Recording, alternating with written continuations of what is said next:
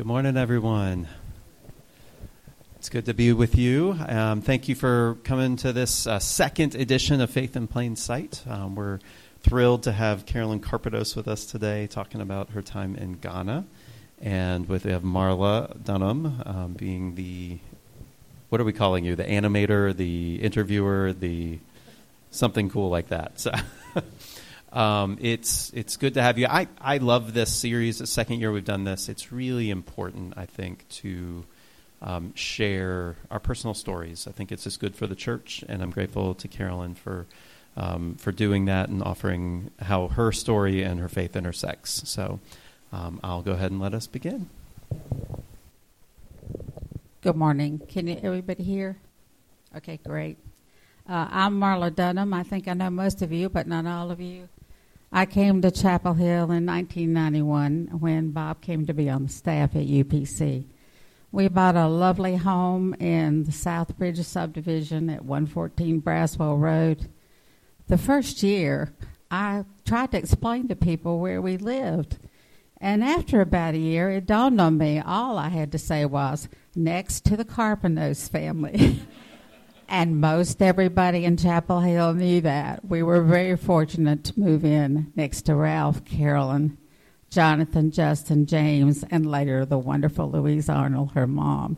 So we're very grateful for that.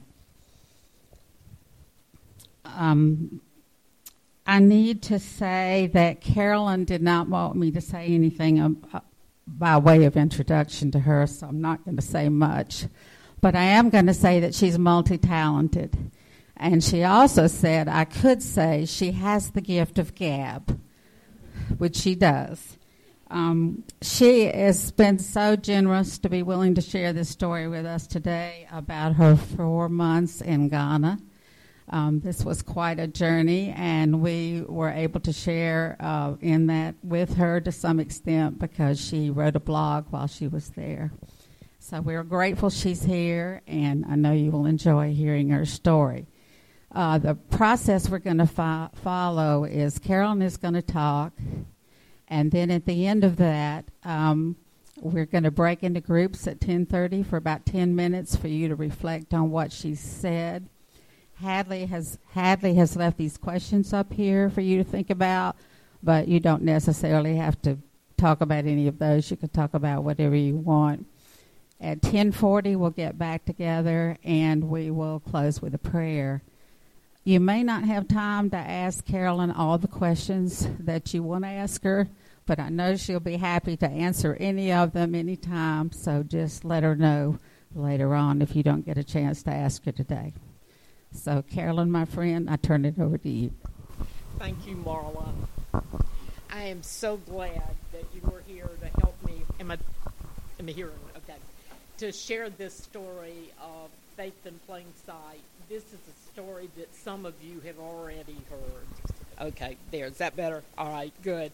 I joked with Megan Hadley last week and now with Jarrett that asking Marla, my dear, dear friend and neighbor of 35 years, might be fatal to this presentation.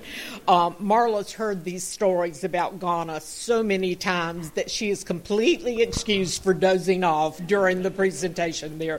Forgive her for that. I promised her I would try to keep it kind of lively this morning. My faith in plain sight journey will focus on a time I spent four months in Accra, uh, Ghana, in 2011. And uh, as all of you know, Ghana is in West Africa. It's um, on the part of Africa that juts out into the Atlantic Ocean. And um, the southern border of the city, of the country, actually, is the Atlantic Ocean. Accra is a little different than what you might think. I think when we hear about going to Africa, people talk about safaris or being out in rural areas and villages. Accra is actually a city of over 5 million people. It's huge. It's a huge place. So, and where I lived was just north of the equator, so it was hot. but the story of how I got to Accra is hard and a little bit long, and parts of it are tough to listen to. But I think it really was the impetus for this whole journey to Africa. So I want to share a part of it with you. In late April of 2008, some two and a half years before I went to Ghana, Ralph's and Ralph's back there, my husband, Ralph and our youngest son was killed very unexpectedly in a hiking accident. Um, he was a senior at the University of North Carolina at Asheville, and he was 22 years old at this time. He had two brothers, Justin and Jonathan, twins, who were four years older than he. James was picnicking with a relatively new girlfriend of four months, and they had hiked a long hike in 11 miles into the Horsepasture River to have a picnic. And um, it was a beautiful, clear, and sunny afternoon in April, and James left their picnic to look at the water, and in a freak accident of life, he slipped off a rock and essentially slipped off the face of the earth at that time, too. We learned after a two day kind of nightmare of search and rescue that James had fallen from huge rocks, a big boulder he was on. He fell to another boulder below, probably hit his head. We hope he died instantly but then his body was carried downstream for about two and a half miles, and it ended up in a deep still water lake down at the bottom of those rugged and fast moving waters. It was um, a most unreal thing for us, but this is very dynamic and rugged territory there in that mountains. Marla knows that part of the world well and can testify to that. So, for a short, brief while, we, James Friends, and um, his professors and teachers at the University of North Carolina at Asheville nursed the hope that he might still be alive. Um, James was a very experienced outdoorsman. He had done NOLS, he had done Outward Bound. He himself was a wilderness first responder. He had uh, hiked out in Alaska. He had done ice climbing. He was actually a forest wildfire fighter, wildfire forest fighter, and he was headed to um, Montrose, Colorado that summer to serve a second year in the summer as a firefighter. But that, alas, was not to be. Our hope was not realized for that as you can imagine, our family just reeled from James' death, and it was an unfathomable loss to us, but it, it was the grace of God that saved us. And God did that through our incredible friends and colleagues in this community and through a huge network of James and Justin and Jonathan's friends. Dear Bob and Marla, for whom this very building is named, sitting right here in front of us today, were my neighbors for 35 years. I, I, used to say that my claim to fame was that I lived next door to Bob and Marla Dunham. That's how I identified myself to people. Um, but they led the charge, literally and metaphorically. They held us up. I was not a member of this church at that time. It was in 2008. I was a lapsed Episcopalian on the rolls of Chapel of the Cross across the street. But my mother was a member here, and Bob, God bless him, on the strength of that wonderful relationship with my mother and of his friendship with our family and his friendship with James, organized a most amazing and wonderful service. James had died during the week before, it's the last week of classes, right before exams. And so Ralph and I had thought, no, we don't need to do a service now. We'll wait until the fall. But Bob, God bless him, in his wisdom, and Anne Ponder, who was then the chancellor at University of North Carolina at Asheville, insisted that we have services that we grieve collectively and individually for James. And uh, they were so right and so wise. So we were surrounded for literally months by the gracious souls of UPC who took us in without missing a beat. We were wonderful. I was so reminded when Ann Scaff talked about community last week at the Sunday school session when she said people just came forward. They knew, they just knew we needed help to get through the days. And bless their hearts, they came in droves with food, with flowers, with hugs, and, and mostly with willingness to just let us talk and talk and talk about James. I have said this to Bob and Marla and to Meg and Jarrett too. Um, grief is a heavy mantle to bear. It's a hard thing to carry. But during that period after Jane's death, there were so many prayers coming from people, so many good thoughts coming to us that I honestly, when I woke up in the morning, I thought I could reach out and touch it. It felt almost palpable. Talk about faith in plain sight. It was the impact of goodness coming our way that came from that faith that, that people had. But today I want to talk about it in a really different way, and that leads me to tell you just a smidge about our boy James. I will not go on long and long. This is just a thumbnail sketch sketch about him. He was a great kid. You would have loved him, and he would have loved you too. He was tall. He had six four. He's kind of good looking. He um, had a ready smile. He was athletic. He was funny. He was a lot of fun to be with. But the thumbnail sketch is this he was a kid with laser like focus and a real intuitive understanding about the importance of justice, of social justice in this world. Um, the short version of my story is that I decided to go to the university, uh, to Ghana, to Accra, because he had done a semester at the University of Ghana when he was a senior at UNCA. It was the semester before he died, and he had been there. Um, when he came home, uh, of course, we had a thousand questions and wanted to hear his stories, and he was very, very open and sharing them with us. But I asked him, Will you go back? And he said, Oh, of course I'll go back, but not to study.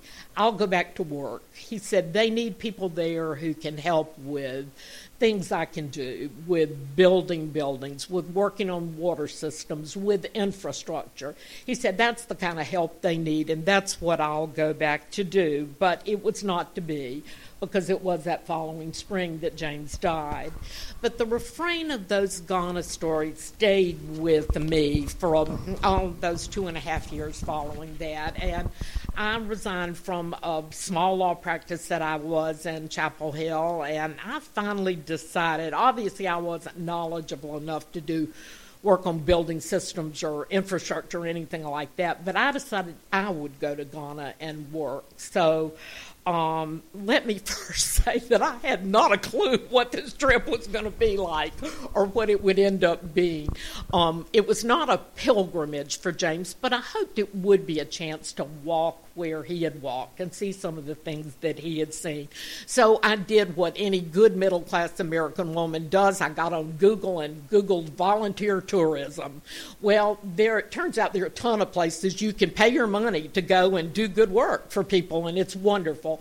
But I was particularly interested in Accra, and I was interested in trying to find a place um, where most of the money I paid to them, and I was glad and willingly paying that money, but I wanted to make sure most of it went actually to the kids where I was going to go to work. I, I decided my knees were holding out. I could get down on the floor, and I knew I could work with children even though I couldn't work on water systems or building stuff. So basically, I ended up with a place in Accra. It was called an orphanage, and it was run by former Buddhist nuns. Now, let me me explain these people were still Buddhist nuns. They were practicing the faith, but they um, were not associated anymore with their temples and their respective countries. So we referred to them as deities, and the deities wrote me back and said, Sure, come on to Ghana. And where I was going to work was an orphanage where um, about 20 young women lived, the ages 6 through 12. And basically, what it is, it was sort of like. Um, almost more like a boarding school than an orphanage. The national language of Ghana is English. Everybody there speaks English, and the better English you speak, the better chances you are of getting a good job and being able to work. And so, one of the things they did was encourage these kids from the villages who had lost a parent, or in most of my girls' cases, both parents. They lived in villages with relatives, and when they were offered this chance to go to school in Accra, um, basically they jumped at that chance because it would mean a better life for these girls later on. And the orphanage where I worked, they were clear with me right up front was going to be in a very poor section of Accra, and I needed to be prepared for that. It was near the Mamprobi Hospital and the Mamprobi Post Office. So these these um, nuns agreed that I could come, and again, being kind of clueless, I I went ahead and purchased tickets, got lots of immunizations, and headed off to Ghana. Now, let me say here, people at this church were wonderful. So many people came up to me and said, this is such a great thing you're doing. This is wonderful work that you'll be going to help people. And they talked about it in terms of the words charity, and they used the word mission with me. And God bless them. Some of them even offered to send money if it was needed for the girls at the, uh, the school. Um, at a later date. But what Bob Dunham said to me right before I left, um, upended my sentiments a little bit. He said to me, and I have to repeat these words to you because they were so profound and with such wisdom and understanding. Bob is looking skeptical, but it is absolutely true. I must share them with you today. Bob had spent some time in Ghana himself. He had been out not only in the city of Accra, but he had been out in a lot of village areas. And Meg and Jarrett, too, can all tell us more about Ghana in, in different places than I went. But Bob said to me, You are so blessed to get to go and spend this time with these extraordinary people in this extraordinary place. You will get so much out of this, Carolyn. This kind of experience will profoundly shape you and you'll come home with your heart overflowing. Well, amen. Bob had it absolutely right. I got a million times more than anything I ever did for anybody over there. But it was it was just an amazing experience. And what Bob was talking about really is faith in plain sight. That's what I was going to see when I got to Ghana. And it was evidence to me in so many ways there. First of all, if you've ever been in third world countries, if you've gone to India Or spent any time in parts of South America or Central America, certain places, or if you've been to Africa, or even if you've been with us to um, Haiti with UPC, you'll understand what I'm saying. For those of you who have never been to a third world country, please, please understand this is not a comment of disrespect. Accra is a beautiful and wonderful place, but huge parts of it, huge parts of it were an absolute dump. Honestly, I grew up in the rural South and thought I understood what poverty looked like, but I was completely unprepared for how poor parts of Ghana were. Um, places like this are often a very real shock to our first world sensibilities because for the first time we very concretely understand how hard the world is for so many places and so many people. But get past all of that, and you quickly do. It is one of the finest places on the face of this earth. Um, you have to get used to the fact that the Ghanaians are a whole lot more open about their religious beliefs and faith practices than we are. I grew up in a religious family. I have um, gone to church most every Sunday. I've been associated with communities of faith. I prayed every day, usually silently, but I didn't talk a lot about my faith out with my clients or with my PTA colleagues in gatherings or at dinner with friends. Weeks would go by and I would never use the word God or grace or Jesus aloud. I just wouldn't talk like that. But there in Ghana, boy, it hits you straight in the face. The first morning I woke up in Ghana, it was shortly after four o'clock, and it was the call to prayer from our neighborhood mosque. And so I sat up in bed and thought, oh, that's the call to prayer. And I grew to love that sound. It was the way I woke up every single morning. And then at 4:35, my next door neighbor, who was a man who lived in a small, small shack next to us, began to clap very rhythmically. Bonk, bonk, bonk, bonk. And it went on for some period of time. And that first day I didn't count, but later I did. It was 87 claps. And for four months, every single day. He never failed to clap, and he clapped 87 times. I finally asked the girls what it was, and they said, they kind of dismissed it and said, oh, he's from up north. Um, it's their tribal religious practices have clapping in it. That's all he's doing. But it was really very new to me, so I was just like, wow, you know, and it's only 4.30 in the morning here. Well, about 5.15, the uh, all got up and began their chanting and meditation So by 7:30, we were well underway for the day, and um, I was in the face with all kinds of religious practices I didn't know about. The girls and I sat down at a table, a breakfast table, and we prayed um, our Christian prayers. But it was none of this um, "Bless this food to the nourishment of our bodies and our bodies thy service." Amen. None of that kind of grace. We prayed at length about the day ahead, about the things they were going to encounter in their work, about their friends, about who they hoped would eat with them at lunch. We prayed about all of that. It went on for a great long time, and I was very just like, oh, wow, this is so different than home. I'm not in Kansas anymore. Um, and so, so then I had to line up at 8.30 to start our preschool stuff. Now, the preschool was a, a group of kids from the neighborhood, again, the very poor neighborhood where we lived, about 22 of them, ages three to six. And we, first thing we did was we did some calisthenics, we did toe touches and jumping jacks, and then we lined up to enter the classroom. And at that point, we counted to 10. We said the English alphabet aloud, and then we recited the Lord's Prayer.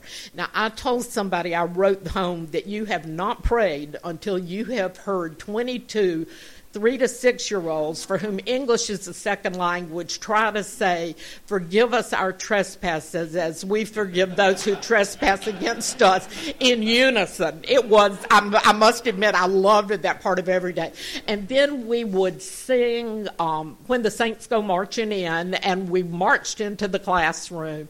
And then we prayed before snack, we prayed at lunchtime, we prayed before nap. So it was none of this timid once a day prayer stuff for us there. It, it, it was just extraordinary and really quite wonderful.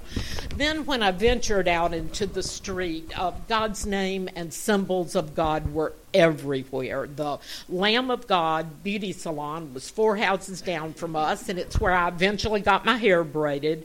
Uh, the let's see, Yahweh is Good Computer Cafe was our neighborhood cafe place, but it had intermittent hours, so instead I took the Trotro down to the center of town to go to um, Christ the Almighty computers. Those were better computers. there was a Psalm 23 plumbing company in our neighborhood, and also, as I rode into town, the 23rd Psalm catering company, and two of my favorites, the I Shall Not Die used car company. and also a beachside bar that had a big surfboard that had Jesus loves cocktails, along with a lot of other imagery on it. So God's name was everywhere on signs. It was just, it was omnipresent to us as He is. So the way I traveled about Accra was by trotro or walking. Now, you, all of you probably know what a trotro is.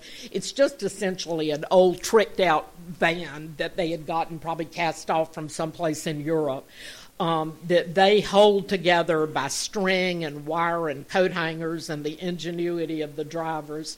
And they cram their private transportation, so you cram as many people as you possibly can in, and you ride through town for a very, very small fee. It is not grand transportation, but most of them were also decorated with crosses and saints and pictures of Jesus and the bread and wine, all sorts sorts of religious symbols, and then usually on the side a reference to Bible verses. I rode the John three sixteen in Tema most of the time, but there occasionally were ones with very what to me were obscure references to Micah and Lamentations and Revelations. I had to go home and look up some of those Bible verses because they were not ones that I knew right away. Now, none of this, none of this was in any way meant to be sacrilegious. This was simply an expression of Ghanaians' faith in the ordinary course of business. They believe God is omnipresent and he should be out there right in front in, in, in our faces, so to speak. Now, one of the sweetest stories, I need to keep an eye on the time, one of the sweetest stories happened to me at the orphanage where I was. Um, shortly after I got there, I was reading. Um, girls, uh, one girl, little girl, six year old, uh, a bedtime story, and she had climbed into my bed, and we had read a couple of stories, and then she said to me at the end of the second book, um, Grandma, they call me Grandma, the girls did, Grandma, do you believe in God? And I said, Well, uh, and Earl, of course I believe in God. I, I'm a Christian. And then I thought I would just kind of, to be a little bit playful and shake things up, I said, um, and Earl. Uh, God is so good to us. She is wonderful to us in every possible way. Well, that caused great shock and consternation. And she said, Just a minute. And she ran to her bunk and went and got a, ch- a chest underneath her bunk, got a Bible story book, and it opened it up to a page in it. And she said, Grandma, I want to show you what God looks like. And it was a picture of a very handsome Ghanaian man. He had that wonderful Ghanaian high bone structure, wide eyes, very handsome. He had long Rastafarian braids uh, all over his head and a giant halo um, emanating in the photograph. And she looked at the book and said, held it up and said, This is God, Grandma. And then she turned to the book and said, God, this is Grandma, just like this. And she told me she wanted me to keep that book because she said, and this was so wonderful, she said, I think, Grandma, that while you're here in Ghana, you're going to see God. So I want you to have this so you'll know who He is. And I was so touched. Of course, I kept that book beside my bed until the day I left there. Um, I never saw that vision of God, but boy, I sure felt His presence walking beside me every single day I was there in Ghana. There is a wonderful, wonderful bumper sticker in Ghana. and it's in big red letters, and I would see on taxis and in the back of um, of private automobiles. It has big red letters that says Jesus is coming again, and then in smaller yellow letters under it it says, "And I think He's coming to Ghana." Now, talk about faith in plain sight. Jesus is coming again, and along with the optimism that He's coming back here for us, He's going to be here in Ghana with us. Um, at the time when I was there, 87% of people in Accra called themselves practicing Christians, not just Christians in name, but practicing Christians. There was a small contingency of Muslims. They're more in the north, but um, Muslims and the communities coexisted really in quite amazing and wonderful fashion. And then a handful of folks that practice tribal um, practices at religious faith. Presbyterians are big there. Um, it's a mainline Protestant church, and when I was there, 1.7 million people were Presbyterians. I, I went to a Presbyterian church service many times while I was there. Um, the seminaries there, Jarrett, Meg, Bob can all talk about that and tell us more about their wonderful experiences there. Um, but an even more important evidence of faith in plain sight there is the way the Ghanaians practice their faith through so much generosity and kindness. Um, people really were incredibly poor. Um, I lived in a really sketchy part of the city. But they relied on each other in a sense of community that is really almost unheard of in the Western world. It was a kindness, a reaching out, a friendliness, a greeting, a checking on each other that I just saw with extraordinary ease and grace from these Ghanaians. They were generous to each other beyond belief, even if they only had the smallest amount of money. And this is not an isolated incident. I saw these stories happen over and over again. They would give part of what little they had away to help each other, I think, because everybody was so poor. And I I found that so heartening. I think a time or two I must have evidenced a bit of surprise on my face when I saw somebody do it, and those those people would very gently and kindly admonish me. Um, God wants us to take care of each other. It's our Christian duty, Carolyn, and I would well be reminded of that duty and, and what wonderful, wonderful generosity was just part of, of the society there. Um, when I first got there, I'll confess, people tried to hustle me in the marketplace. I was, after all, I was a white American with a big pocketbook on my shoulder, and um, but as soon as they realized I was there, I was there to live, I was there to be with them, I walked their streets with them, I rode the trotros with them, I picked up charcoal just like everybody else to take home and make fires, I fetched water with the girls early in the morning hours. As soon as they knew that, they opened their arms and enthusiastically embraced me. I, I know that if I had needed one thing while I was there, it would have been found for me in a minute. They were wonderfully, wonderfully hospitable and welcoming people. I have to confess, I was something of an oddity, not because I was white, because they'd seen plenty of white people before. There are lots of tourists, there are expats there, there are lots of young volunteers. I was odd because I was so old. At 63, I was uh, only a year under the general life expectancy of most people. So they were astounded that I was old and white. And um, but but they were wonderful. They basically everybody there called me auntie, which is a, a, sign of respect, a moniker of respect for elderly people, and I just loved it. I was thrilled to be their auntie. I really was. And now I've talked too much already, but let me. I want to close by reading just a short excerpt. I wrote a blog while I was there, just for my kids, so that they would know what was going on and life was there. But I wrote this entry about Mm, maybe a month after I got home, and I just want to read this. Now I've been home back in the first world for a while now, but there are days when I'm still a little homesick for Ghana. Accra was crowded and noisy and polluted beyond belief. There were open sewer ditches that flowed into the sea. There were literally mountains of trash in open spaces, and electricity was intermittent, and hot water only attainable over a charcoal fire in the yard. The kids I worked with had all had malaria many times, cholera. There was an outbreak of cholera at the Mamprobi Hospital while I was there. Can you believe that? I thought it was eradicated. And here, there were people within a mile of me dying from it in 2011.